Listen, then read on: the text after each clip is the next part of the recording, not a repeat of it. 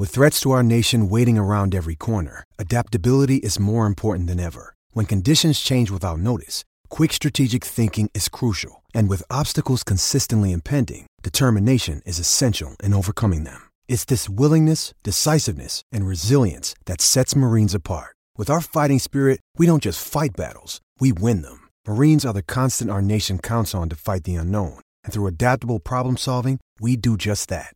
Learn more at marines.com. Brady Skjei is going to score a goal, or I am actually going to lick a Ranger. It's a lot harder to identify an angel death because that's the spiritual world. But it's much easier to quantify the data of someone who's a warrior because they've seen war. But they're just like, by the way, the dog is kind of dangerous. Here's your children, unsupervised children, here's some pennies. And I'm going to allow the dog to roll. And the dog will roam free. Yeah. That's the luck. Remember to cover your neck and throat if you get knocked down. Check your carotid artery above all else. As a predator, who will have an instinct. Yeah. Well, hello there. Well, they heard that beginning, and I'm not editing it out. Keep it in. It's fine. I don't give a shit. It's staying in. It is 8 o'clock. 8:03 actually. We started at 8 o'clock prompt. But, Mike, there's some type of industrial fan or something going on behind Mike that we heard that we tried to edit out. But we're here again. My name is Joe Fortunato. I'm your host. I am joined by Michael Murphy. Mikhail, how are you? Why are you the host? Why are we not co-hosts? Well, I said I am your host, Joe Fortunato, joined as always by my co-host, Michael Murphy. No, you didn't say co-host. You just said. What did I say? I don't know, but I was listening intently for anything that sounded like host. Well, why would you listen to that? Why is this just an ego project for you? Why can't we be equals and partners? Well, because you know how this works. You know what this is. Some interesting news, Michael. We have 2 new patrons. Ooh. We are 3 patrons away from #GloveChallenge. What did we say by the end of June? We said by the end of June. So there's plenty of time right now for #GloveChallenge. I mean, we're on pace. We're on pace, yeah. We might get there. So if you don't know what that is, go listen to the show 2 weeks ago. And, thank you all for the support, by the way, for last week's episode of the David Quinn Extravaganza. Went really, really well. We interviewed Jeff Cox and Jake Reiser. They said great things about Quinn. We've had a week now to sort of settle into the idea of Mr. David Quinn. And Michael, you had some thoughts. Are you saying Quinn? Quinn. All right, make sure you hit that N because Quinn is an old English word for vagina. Well, I'm definitely not saying that. I'm saying Quinn. All right, Quinn. Hit that N. Give me that David N. Quinn. Michael, you had some thoughts on Mr. Quinn. Why don't you give them to us? It's interesting because we didn't have this opportunity with Vigneault where we have the podcast where we can give kind of our shooting from the hip, our gut reactions, and then listen back in a few years and realize we were idiots. But I look at Quinn as a guy with a lot of potential to be the right coach. I know that. I just listened on MSG Networks to Steve Valiquette kind of talk over why he feels that Quinn is such a great fit. And, it really feels like all along it was something internally. It was really a choice between Montgomery and Quinn. And the Rangers didn't get Montgomery, but that doesn't necessarily mean that they wanted him more than Quinn. This is just kind of the way things kind of, the way the dominoes fell. I look at him as a guy who could be, very much like a hands-on players coach, rubbing your shoulder on the bench, Boston accent, makes me want to watch, what is it? What's that Leonardo DiCaprio movie with Matt Damon and Robert De Niro? I'm terrible with movies, you know that. You did this to embarrass me, and it's working. Well, I've embarrassed us both. Anyway, there's going to be a lot of... He sounds like a guy who I feel like is going to be able to work with the D, which is particularly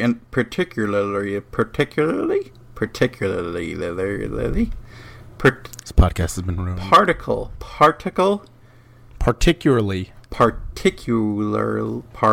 I don't understand why you can't say this right now. I can't say that word, Joe. Say it right now. No, we're going to get through this live on the podcast. It's like a speech impediment. Yeah, say it. Particularly. Hey! No, particularly. No, you're skipping a fucking L. I am not. It is particularly. Particularly. Urally. I can't do it. You could do it. I can't do it. You particularly. Particulary. No. Yes. You're forgetting there's another L at the end. Look, prick. Particularly. Yes. Particular. Now you're making me screw up. You're the worst speech therapist in the history of speech therapy. Now I can't even say it. Do you realize that you've infected me with this now? Particulary. This is not a disease. Particulary. That was the worst one yet. Particularly. Anyway. God damn it. Everyone's going to think we're high. They are. I think he's going to be quite good. See, that's what I do. I just skirt quite around that particularly word. Good. Particularly. Quite good. Particularly. Particularly is the answer. Final answer. Particularly. Oh, no. We can't keep all this, can we? I mean. We can. It's going to remain. I'm not re-editing the podcast the second time. Particularly. Particularly. Maybe that was it. That was good. We both just had pretty good ones. Particularly. Why does it make it easier in a British accent? I don't know why it makes it easier, but it really did make it easier. Anyway, I think it's interesting because there are so many young D in the system, which was not at all the case before the trade deadline. But now the Rangers have Lindgren, Hájek, and, Rykov, and of course, they have the guys like Pionk, who has NCAA experience. John Gilmour is another guy who... I don't know, Joe, do you expect Gilmour to be here on, the main roster next season on like the third pair? Well, you know what I did? I don't really know what the Rangers' plan is, to be completely honest with you. I don't think anyone knows. They may not know, to be completely honest with you. One of the things that Mike had brought up beforehand that before we recorded, it was definitely before we recorded, that I think speaks volumes is that Quinn is going to live and die at least the first 2 years on his ability to develop players. There's so much to be said for the way that the Rangers went about this coaching search, the way that the Rangers pinpointed a guy who could develop, the things that we've heard that even if he throws a healthy scratch out there, he's got his hand on your back and he's explaining what he needs from you. Somebody who doesn't alienate the players. We've seen a lot of quotes from David Quinn about things that I think we haven't really seen, where he's saying you're not going to develop a prospect or a player or a youthful player unless you have a relationship with them. If I have to go to Guam to see these guys, I'll go to Guam to see these guys. Talking about the characteristics in a coach's ability to get through to someone, and something that I'm gonna level with you right now. I hate the word millennial. I hate the negative connotation that it has. It drives me crazy. For those of you who are NFL fans, though, Josh Rosen, who was selected in the first round this year, was referred to as a millennial because his head coach said that Rosen can't just be told what to do. He needs to be told why he's doing it, and that's a, quote, millennial feature, right? And Quinn mentioned that kids these days need to know not just what they're doing, but why they're doing it, because that's how you learn. You can't just say, hey, move your stick this way. Well, why am I moving my stick that way? Explain to me what the process is, and I'll understand why that makes an impact, and it will make me better. And Quinn subscribes to that level of thinking, but it's not because he's a millennial. My God, do I hate the term millennial. It gets thrown around my work so much, I'm particularly angry about this. It is a particularly annoying word for Joe. Particular. I could say particular. I can say particular all day. I can say particle beam. Particularly. I can say tricky words like quandary, quinundrum, supercalifragilisticexpialidocious. Yeah, but apparently neither of us can say. Sally sells seashells by the seashore. I could do all that. How much wood could a woodchuck chuck if a woodchuck could chuck wood? How many times can you say toy boat? Toy boat, toy boat, toy boat, toy boat. See, that's the only speed I can go, though. Yeah, that's... I could do it at that speed. If I go toy boat, I can't even. Yeah. I didn't even get everyone out says when I tried to go fast. Toy boy. But the important thing to remember about Quinn in general is that he understands the fact that you're not just yelling instructions to these kids, right? You're not just throwing things out there. You're not telling somebody go fight for the puck and not explaining what that means. I think the jury was out on the way that Quinn operated and the way that he behaved. And almost everybody who's worked with him before, almost everybody who's seen him coach, Kevin Shattenkirk seems to be really the link because Quinn coached him with Lake Erie in the AHL, and also he was the assistant coach when they won the national championship in 2009 with Shattenkirk on the team, is tough but fair. And this is where everybody came in and they said, oh, he's going to bench people too. He's a tough player. He scratched Shattenkirk. All these Rangers bloggers are going to be really angry. I never gave a damn that Vigneault elected to use healthy scratching or benchings to prove a point. That never bothered me. It's really the only way to get into a player in the game or between games. What bothered me was that that route of punishment only existed for 10% of the roster. That's what bothered me. If Quinn does that to everybody, so you're like a millennial. Everybody is held to the same standard. Exactly. I want to know why. If they're all held to the same standard, that's fine. If Clendenning was sitting on the bench, but Dan Girardi got healthy scratched, or if Tanner Glass got healthy scratched, it would be a different story, but that never happened. That's my problem. Our listeners need a bingo sheet. They do. And for how many old things that we reference? Clendenning, Girardi, and Tanner Glass. Should I talk about Emerson Edom and Jason Megna? Yeah. Talk about just Andre ticking off the bingo board. But I don't. The Nathan tough Gerby. But fair, I don't care. I don't care if there's a tough coach back there. I like the fact that even when he puts a guy on the bench, he has his hand on his shoulder and he's explaining to him what he needs out of him. And we heard that from Jake Reiser.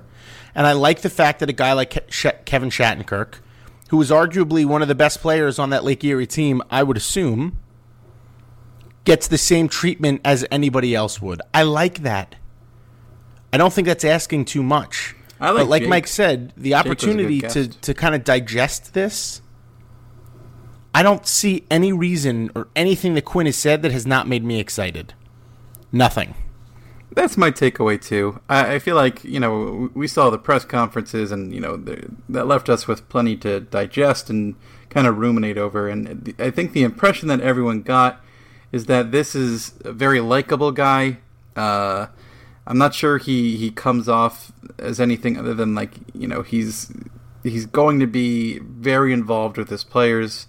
And he has a history of really working with and connecting with his players. We heard, Kevin Hayes and Shattenkirk both kind of offer their opinion in interviews with Trotwig about why, of course, they're excited. It's not like they're going to do that interview and say, I don't know, I hope it works out. But there's a lot on the line for the Rangers with this coaching hire, and I really get the impression that they did their homework and they did their due diligence here. And a lot of that comes from they sweetened the pot twice. They gave him the 5-year deal. How many times did we hear Quinn answer questions from the media where he said, it would take an opportunity like the Rangers for me to leave, how happy he was, where he was. So I'm very intrigued to see how he manages, in particular, Joe, the Rangers' European players. And obviously that means running a highlighter across the name Pavel Buchnevich, because he has a pretty finite experience, from what I understand, with players outside of, players from outside of North America.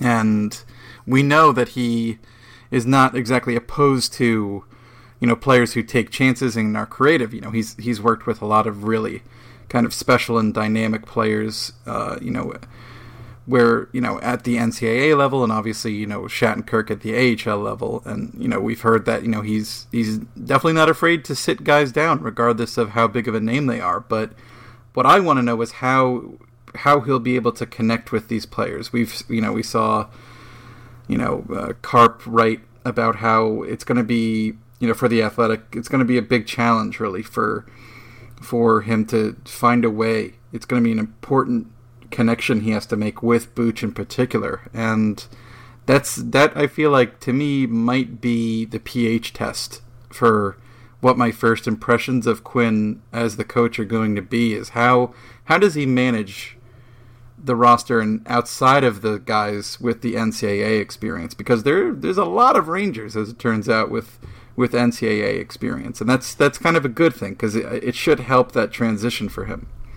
Yeah, I think one of the most important things that we're going to see from Quinn is developing trust again, right? That he could be trusted to dole out the ice time and dole out the roles and make sure that everybody's aware of the fact that this is the way that he expects the game to be played. This is the way that he's going to hold players accountable. This is the way that he's going to run the room.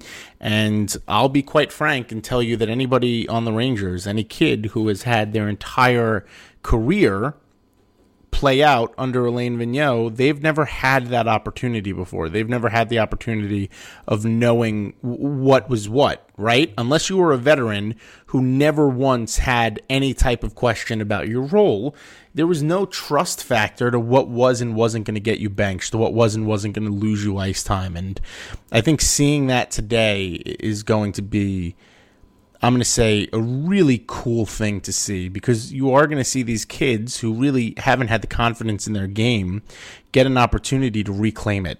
And I find it hysterical and really ironic that Vigneault's T-shirt idea, the first year that he came to the Rangers, was clean slate, grab it. And 5 years later, David Quinn is pretty much saying the same thing to all these kids.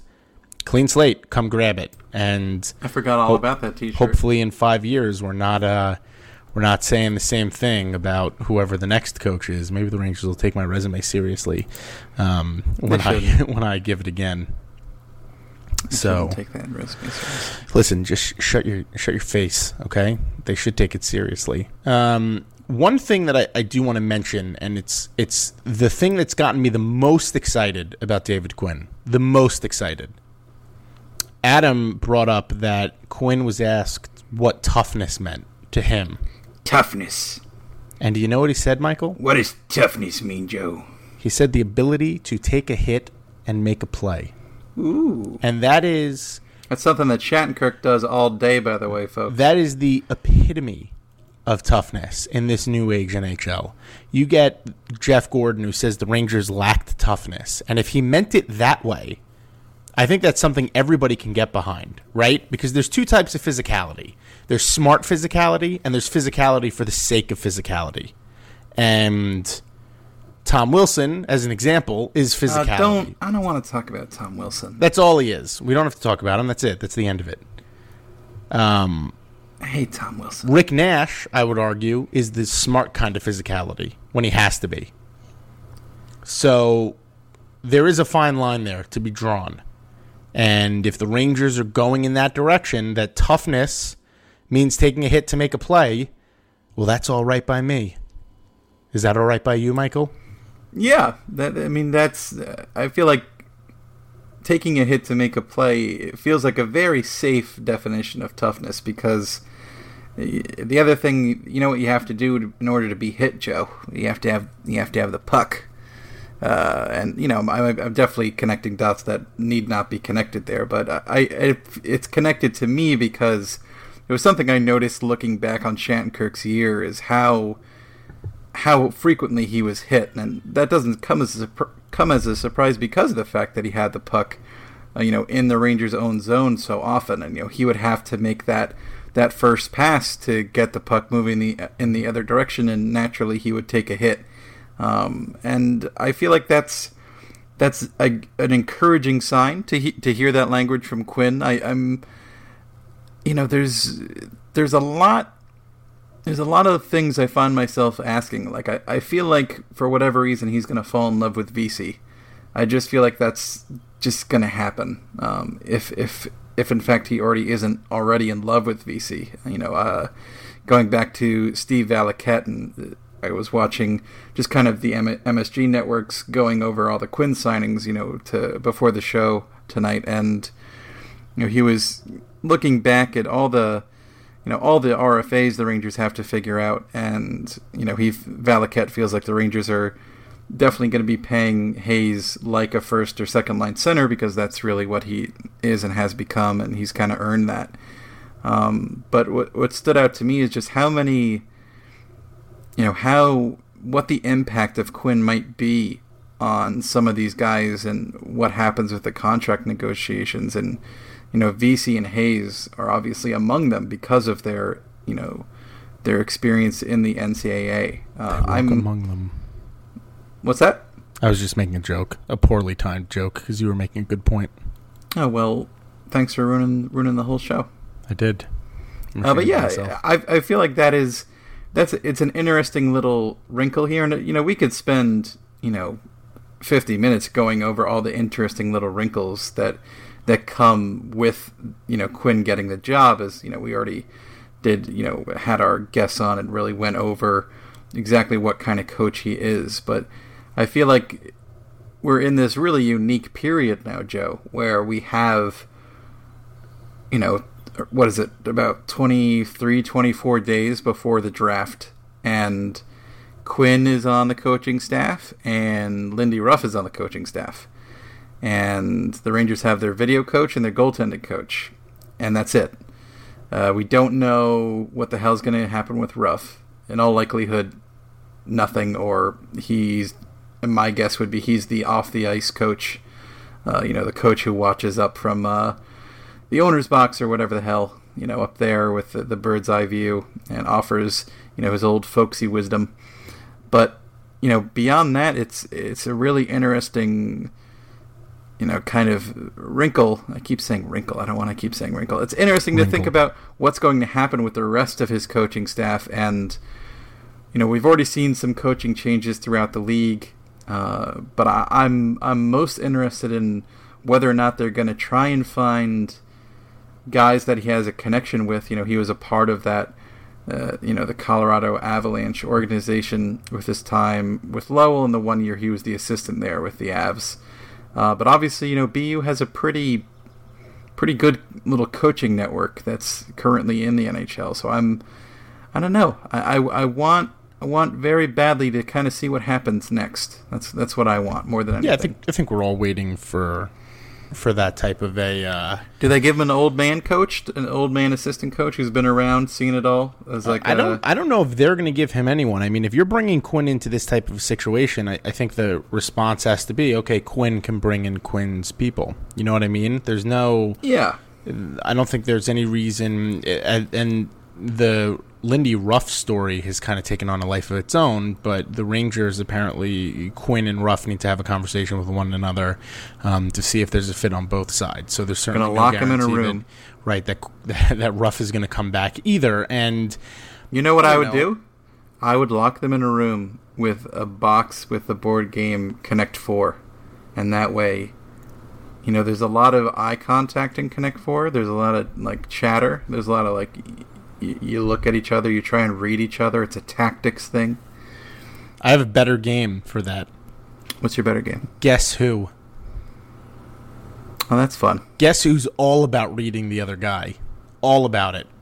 I would say Connect Four is a better sketch. I am not particularly fond of that response. Good job, Joe. Yeah, I mean, we could, like you said, we're in the podcast 22 minutes now, and we've covered and sort of discussed all these things about David Quinn that he's also really not a young man. I should point out. No, he was, but he's not old. I mean, 51 is not old by coaching standards. No, it's probably it's a little bit old, I would say now, but not. It feels a little older now because so many babies are getting hired in the league now.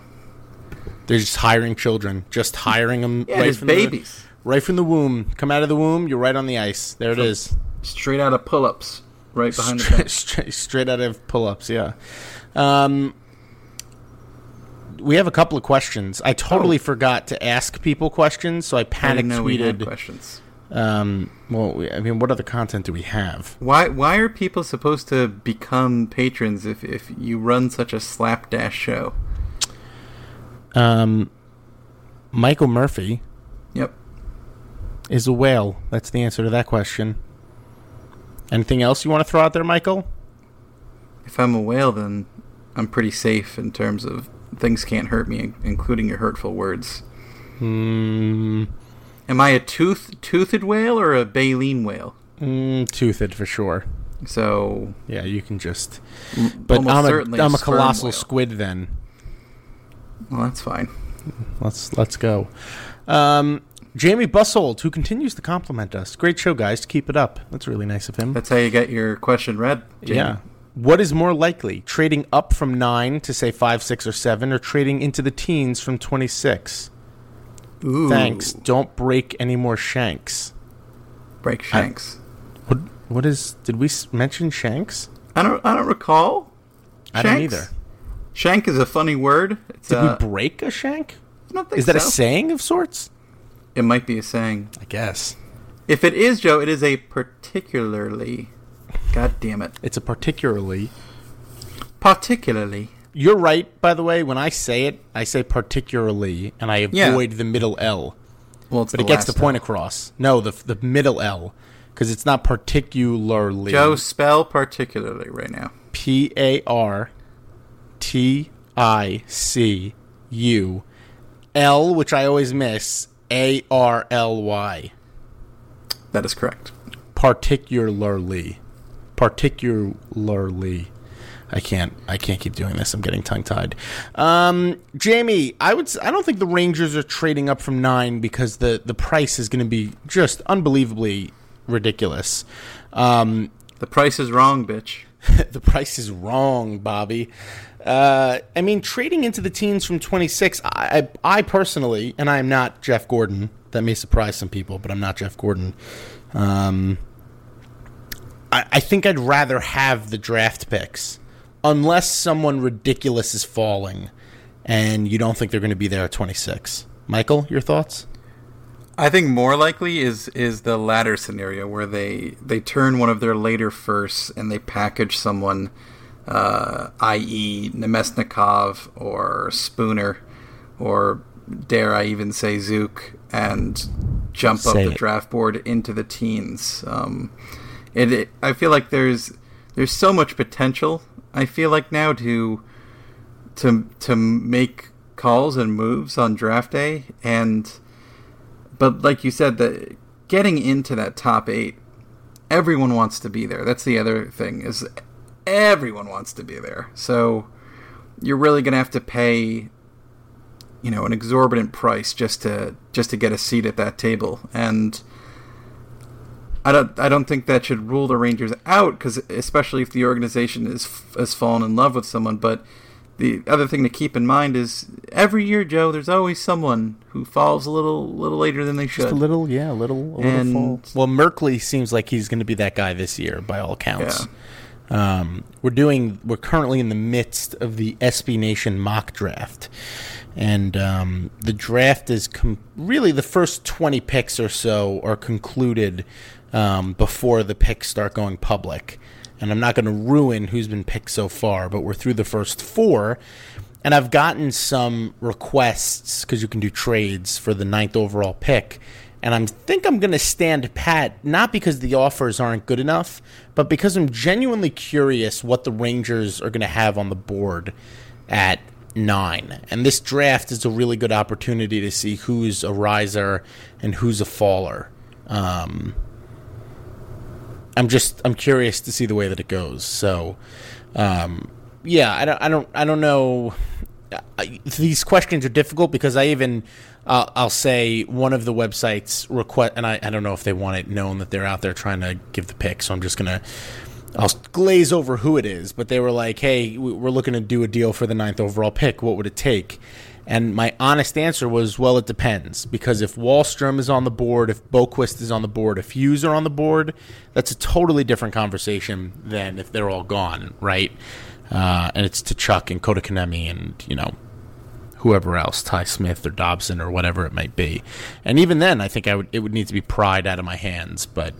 Not sure I see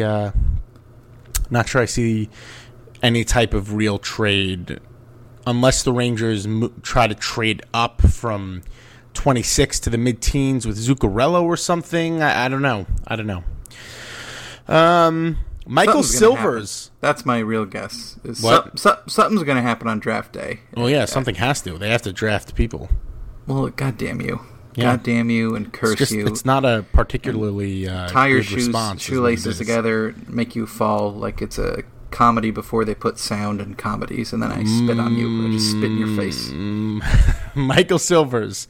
Which players on the current roster, despite it's likely to change in this offseason, do you think will benefit the most with David Quinn as the head coach? Neil Pionk.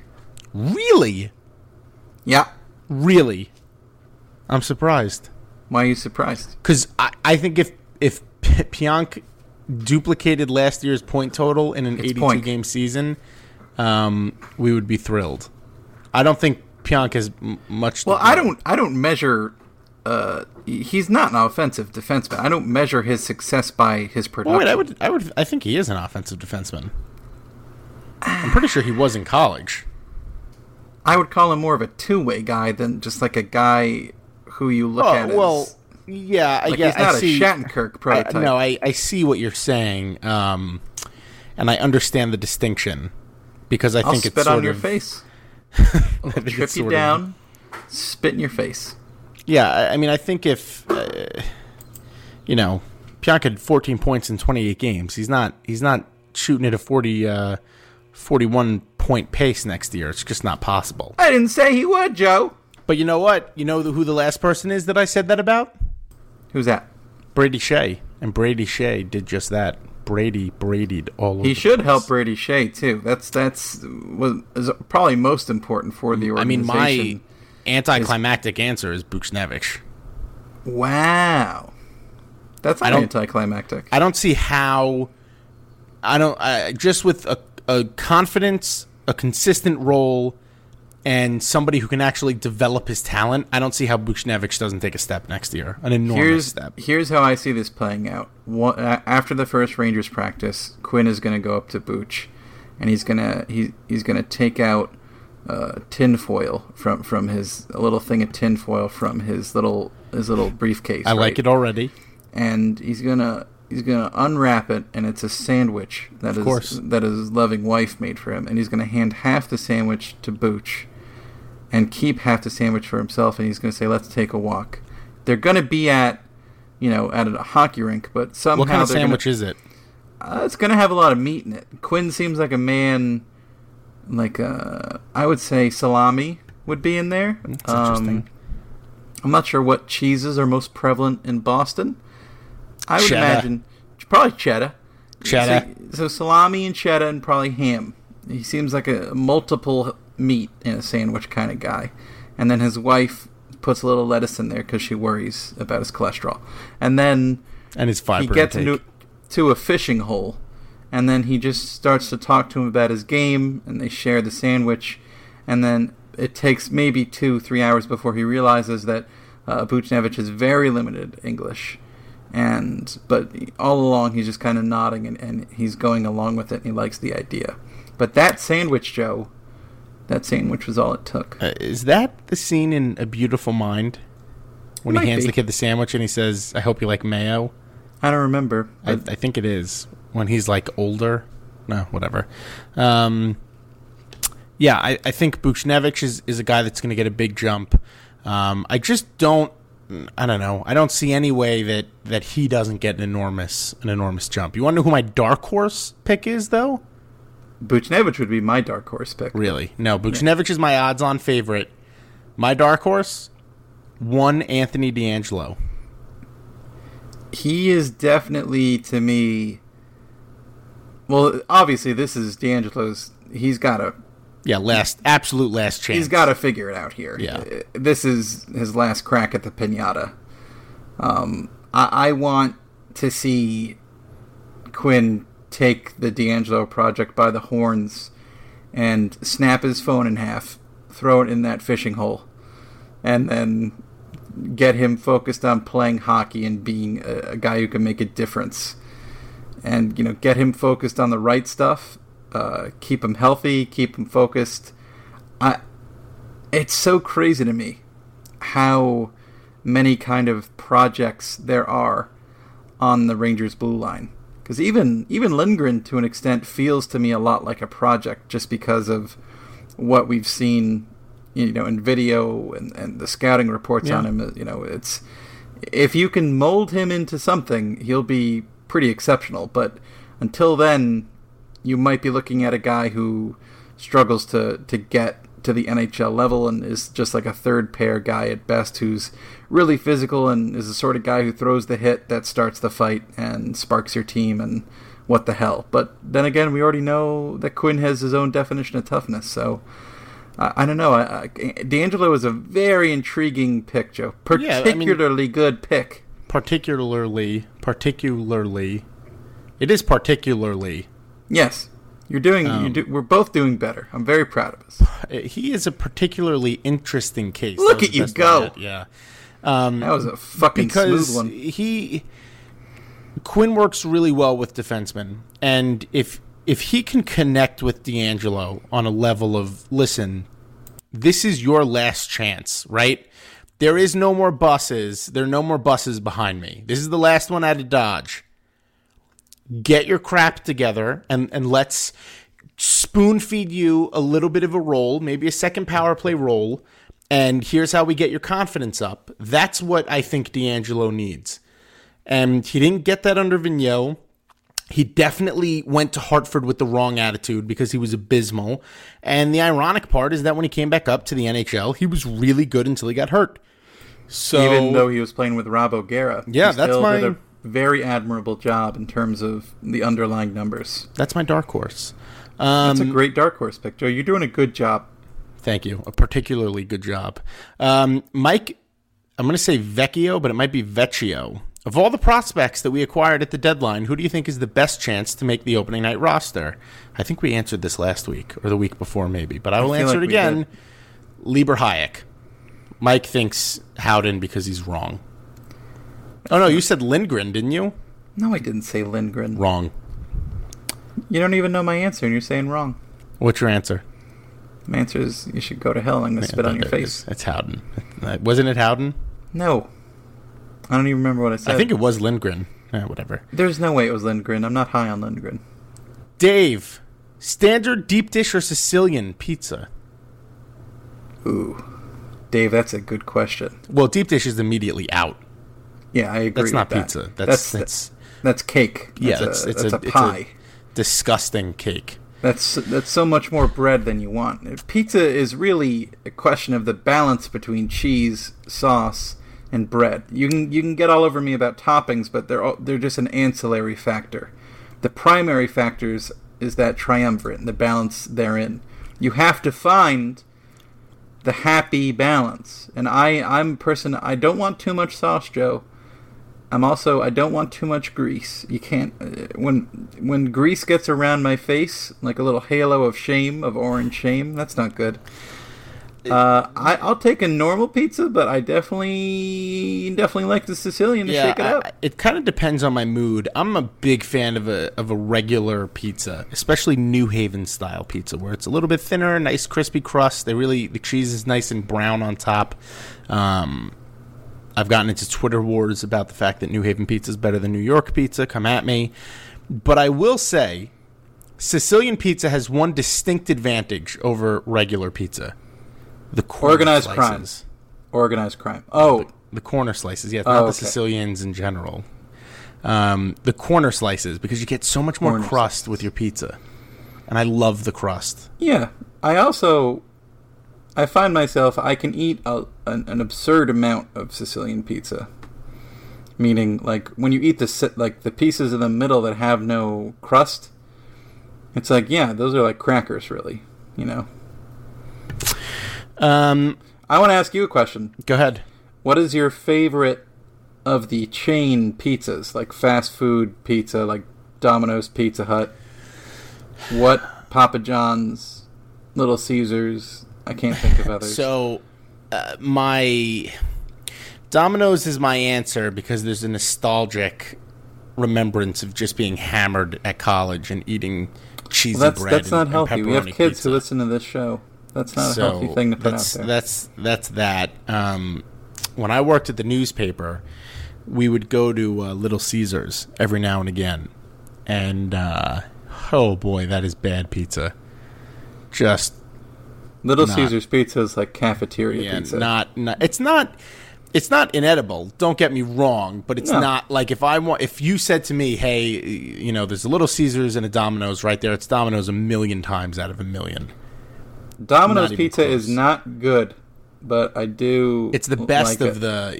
I like it more than I should. It's kind of like the McDonald's conversation we had. You know it's gross. You know it is, but if you only have it every now and again, it's killing you. And the Domino's, when they have that like cheesy garlic crust, there's nothing better than that. Yeah, especially as a drunkard. I don't know if they still have it, but does Little Caesars still have the crazy bread, which is like crudely shapen breadsticks that have like just oil and grease and a little bit of bad Parmesan cheese on it? I haven't had Little Caesars in a very long time. I haven't had it in 9, maybe 10 years, because I was at the newspaper. No, then it's not that long, actually. I'm sorry, I'm a liar. 6 years, maybe 5 years.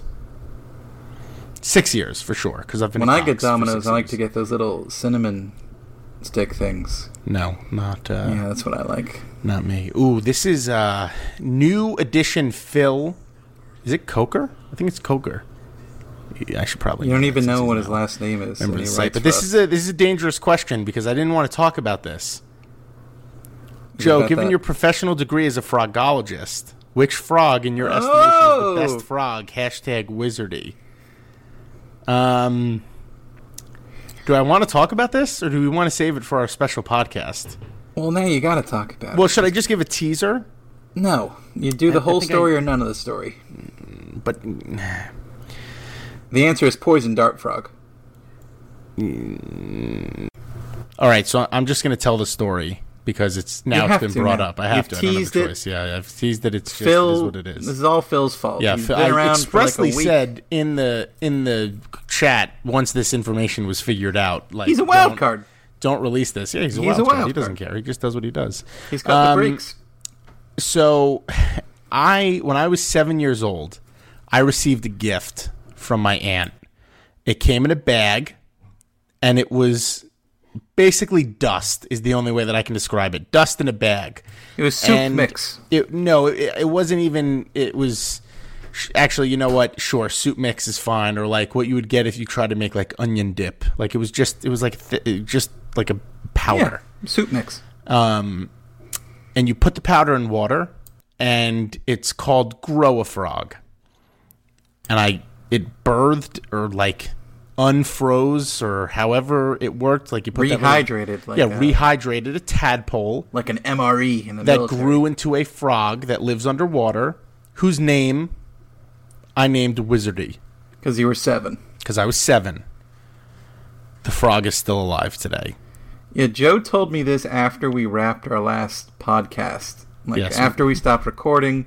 And I was crying laughing because he said something along the lines of like, oh, you know, Britt just reminded me I have to feed the frog. And I was like, oh, you mean feed Stanley, the dog? And he said, no, I have a frog.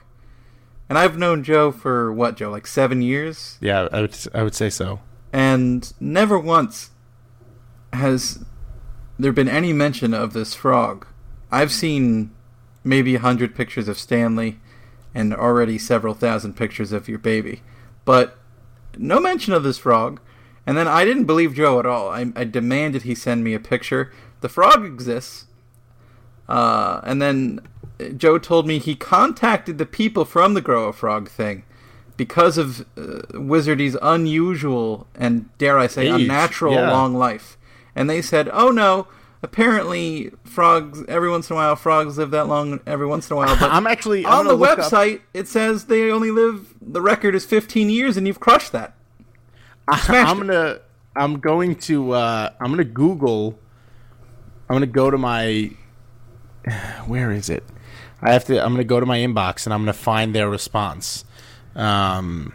Because they were like not really impressed. How big is Wizardy? Like in terms of like coins, like how many quarters? It's just Is he bigger than a golf ball? Quarters isn't a good way to look at it. Okay. Yes, bigger than a golf ball for sure. If you have like a regular-sized iPhone, he's probably half the size of that. All right, here we go. You ready? Yeah. This is my email. This is my email 3/15/13. I sent this email March 15th, 2013. To whom it may concern, we bought two frogs when I was 7 years old. They are still alive today. I am now 24. They have had multiple babies, and one of them we had kept and survived, although he died recently. That was Odie. I'm curious what the average lifespan is of these frogs. I can't imagine it's typical that one would have these frogs for over 17 years. Is that normal? We love them very much, but it's unheard of that they would be so old, I would assume. They really responded the next day. Dear Grow a Frog enthusiasts, thank you for your email. Grow a frogs average about a 5-year lifespan. However, as you know, in some instances they can live much longer. 17 years of age is a very old grow a frog. We do not want to jinx this, but in some instances they can live even longer than that. We know folks with 20-plus-year-old frogs. That's ridiculous. To connect with folks with older grow a frogs, we invite you to check out Maurice the Frog's Facebook page. Best regards, Gilly. Gilly. Gilly, by the way, is just a grandmother and a frog enthusiast who lives in the basement. You know, Wizardy at this point, like, that was 5 years ago. That's a long time. Wizardy can almost vote. Oh, wait, can he vote? Wizardy is 20. Holy hell. Yeah, Wizardy is 23 years old. God damn it. No, 22 years old. So he could actually drink. Wizardy can drink. So that's the story. I grew a frog out of a bag. And the frog is still alive 23 years Essentially, later. What was in that bag was just dried frog semen and eggs, I'm guessing. I don't know if they, like, froze the tadpoles or something. I don't know. Well, something unnatural and ungodly happened. Well, or maybe it's a miracle. Maybe I have a miracle frog. Did you ever think of that, you son of a bitch? How many times have you had to reorder frog food? Oh, multiple times. Oh, they've got you over a barrel. Well, they absolutely do. I just ordered like 6 new things because I can't let them die. I asked you the other day because, you know, a frog is an amphibian. It doesn't really, like, you know, how there's pets are a fascinating thing to me, just our relationship with animals. And frogs are, of course, not mammals. They don't really have a complex brain. They don't really have emotions as we understand them. And I asked you, would you be sad if Wizardy died, and you explained to me that he had already kind of died and, like, got out of his little tank and dried out, and you were about to flush him, but then you tried just putting some water on him, and he rose from the dead. No, the story's actually way more crazy than that. My wife calls me, and she FaceTimes me while I'm at work, and she says, oh, my God, look at this, and she shows Wizardy on the floor. So I excuse myself, and I said, hang on a minute. I need to go into the hallway where no one can hear me so I can yell at you. And I said, why are you showing me this video? Why aren't you fixing Wizardy? So the way she found him was the dog, Stanley, was just barking at him because he didn't belong, obviously, where he was. He was a threat. Right, he was a threat, absolutely. So Stanley's barking. Brittany finds him. Brittany says, what should I do? Should I flush him? You know, he's dead. He's not moving. Should I flush him down the toilet? And I said, yeah, if you, you know, flush him down the toilet. And she was like, no, I don't want to. You do it. And she put him back in his cage. And he remained motionless under the water for, I don't know, 4 hours. And then the next thing we knew, he had risen. He returned. So he was alive again. I don't, like, it sounds, you know what, it sounds pretty goddamn creepy, but it is kind of creepy that he survived that type of a... Well, they're not like us, Joe. It's a whole different ballgame, like the amphibian. It's definitely a different ballgame. I like to think of the alternate history where Wizardy got flushed, and then he's now ruling an underground kingdom. I think about that a lot, like frogs. What would have happened if he was flushed, because he was alive, obviously. He would be alive. So. Yeah, he would just be, like, in the sewers, just waiting to, like, feast on people. I don't even know what to say to you. This has gotten dark. Yeah, it's just an incredible... I mean, this story has been in my head for, like, a week and a half. It's an amazing... I mean, Wizardy is just... I just want more details about Wizardy. when you come to my house, you can visit Wizardy. You can see him. You can interact with him. You can let his eyes speak into your soul. Like those little castles you put in fish tanks. See, we used to have one, but he doesn't. It's not a good scene. He doesn't really understand what the castle is. Well, of course he doesn't understand. Do you think fish understand what the castles are? No, but he's strong enough that he can fly into the castle and hurt himself. Well, how big is his tank? Maybe the size of a laptop. Oh, okay. And it has a little rock in there for him to play with, and he just hangs out. You ever think about getting Wizardy a lady? Do you know Wizardy's gender? Wizardy is a boy because Wizardy mated with Froggy, who was the girl, and they created a child, which was also supposed to be impossible. What the hell are you talking about? He has progeny? He's mated? Mated and had a child, Odie, who died. Odie died and then Froggy died. What happened to his wife? Froggy died. Froggy jumped out of the cage and... Whoa. There's no way that frogs breed and make one baby. So this is again a very dark story. Froggy would have 50 eggs, and she would just eat them mercilessly. God damn it! And then one of them survived, which was Odie, and they're not supposed to be able to mate. And Odie survived, and Odie lived for a while. Odie had a hunchback. I don't know why. What the hell are you talking about? Odie had a hunchback, and Odie lived for 10 years, and then Odie died. 10 years? Then it was just Froggy and Wizardy, and Froggy died when Froggy was 18. And Froggy only died because she jumped out of the cage, and... 10 years. Odie was alive for 10 years. This is goddamn ridiculous. So, yeah. I don't know what to tell you, man. This is just... It's saying it out loud, I'm realizing how crazy it is, but I promise you, I swear on little baby Kaylin's life that every word of this is true, and it does sound ridiculous in my head right now that I'm saying it out loud. It does sound crazy. I have so many questions, but I have nothing to say at the same time. I just want to see Wizardy, and I just imagine him to have a beard, which I know cannot be the case. He doesn't, yeah. But he's either a miracle or an abomination, or a little bit of both. I think a little bit of both is fair. Probably a little bit of both. Yeah. Have you ever? Do you take him out and give him pets? No, he has to stay underwater, and he doesn't like being touched. When I take him out to clean his bowl, he needs to be put in the. He freaks out. I have to put him in the bathtub so that he can run around on his own. Oh, that's nice. not be worried about me grabbing him. You ever think about getting him a new family? No, because I the day that I do that, Wizardy will be dead, and then I'll have another 40-year-old frog on my hands. Well, then Kaylin will have her first friend. Yeah, Kaylin has Stanley, who I would love if he lived to be 25. That would be awesome. Well, now we ventured into the awkward. Yeah, yes, a dark world of dog mortality. Of dog mortality. Yeah, there's nothing friendly about dogs that. Don't die, everyone. They just run off to heaven. Yeah, they just scamper off to heaven. That's all. Chasing the mailman to heaven. That's what they do. We can end this podcast. What is your craziest animal that you owned? Probably an iguana. But what made it special? It escaped a bunch. It was a pain in the ass, and there was no way, because it had a glass tank, and then the top of the tank was a mesh wire situation. You know what I mean, a screen. Mm-hmm. And one day, I got really upset. I saw he was out, and I searched high and low, and he was just chilling. Just chilling in the bathroom.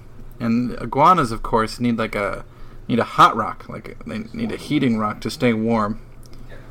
And I was worried he was going to die, and he didn't die. But then, for whatever reason, several weeks later,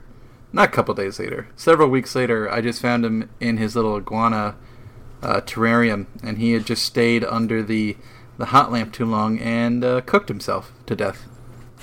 What a sad, horrible way to go. Yeah, it was. I was probably a horrible death. My favorite pet, in terms of the most entertaining to watch, was I had a turtle, a red-eared slider turtle, and it ate live goldfish. And half of the tank was water and half was gravel, little pebbles. And what this turtle would do was he would bite the tails off of the goldfish, and then he wouldn't eat them yet. He would just let them struggle and not be able to swim. What the hell kind of animal do you have? It was a turtle. It was a red-eared slider. A little... I mean, he was adorable, but he was also very clearly a monster. A goddamn monster, yeah. He was a horrible, horrible monster. And I got the feeling that he did kill as much for pleasure as he did for sustenance. There was something very malevolent about his existence. My God. But he died by pinning himself. Goldfish biting him. Between his rock and the side of the tank, and he pinned himself in such a way that his head was stuck underwater. And so he drowned. Oh my God, that's awful. Yeah, it was pretty terrible. Oh my God, you shouldn't buy any more animals. I haven't had a pet in a long time. I love animals, though. You do, yeah. They just find a way to murder themselves. I mean, I've had bunny rabbits, and they lived a very long time. Well, that's... No truly horrible deaths like... you know what? I'm not even going to tell that story. Okay. Anthony Viola, John J. Porter, Alex Gardner, John Reppy, Johnny Allo, Eric Cohn, Alexander Ricard, Daniel DeGen, Matt Bader, 50, Guy from Montana, Stink Fleeman, Mike Offit, Trevor Kempner, Gabriel Vargas, Dan Carosi, David L. Singer, Andre Shikagoff, Arch Williams, Bob Kawa, Scott Potash, Chris Habibi, James Dangles, Danny Santiago, Grumpy Smokey, Igor Zatlovsky, Thomas Osa, Chris B., and Michael Silvers. Patreon.com/BlueShirtBanter, y'all. Patreon.com/BlueShirtBanter, y'all. Probably not, because they just donated within the past 2 days, and this is the April payout. So they'll be on the very next one. 3 patrons away, patreon.com/BlueShirtBanter, where we do #GloveChallenge. Go figure that out. Leave us a nice review, 5 stars on iTunes. That goes a really long way. I really want to do the glove challenge. I mean, me too. But we need the people. I may end up. I'm not saying this. I may end up doing it whether or not we get the other 3 patrons. All right, I know that's not going to motivate people. Yeah, we need become a patron, and then we'll figure this out for you. Only if you can afford it, folks. Only if you can afford times it. Are tough. So I don't want to tease this too hard, but we do have a couple of big guests lined up for some guest appearances. Yeah, I told you about them, but I don't want to say who they are yet until everything is official. It's Wizardy the Frog. Well, yeah, Wizardy can, certainly. The King of the Sewers. Certainly, yeah, the King of the Sewers. So we'll have a little bit. The David Quinn Show was the most listened to episode we've had in probably... Even during the season, especially at the end, I don't know. So the lesson to take away, the lesson to take away there is that the less of you and I, the better. I guess. I don't know. This is now taking another dark turn. We're all gonna die one day. Okay. You know what? You son of a bitch. I think I plugged everything. Patreon.com/BlueShirtBanter, #GloveChallenge, iTunes, subscribe, like, do all that fun stuff. And Mike is a whale. Anything you want to add, Mike? Joe, who scores the first goal of next season for the Ragnars? Mika Zibanejad. It's a pretty good pick. I'm going to say Henrik Lundqvist. Goodbye, everybody. Yeah, let's end on that note.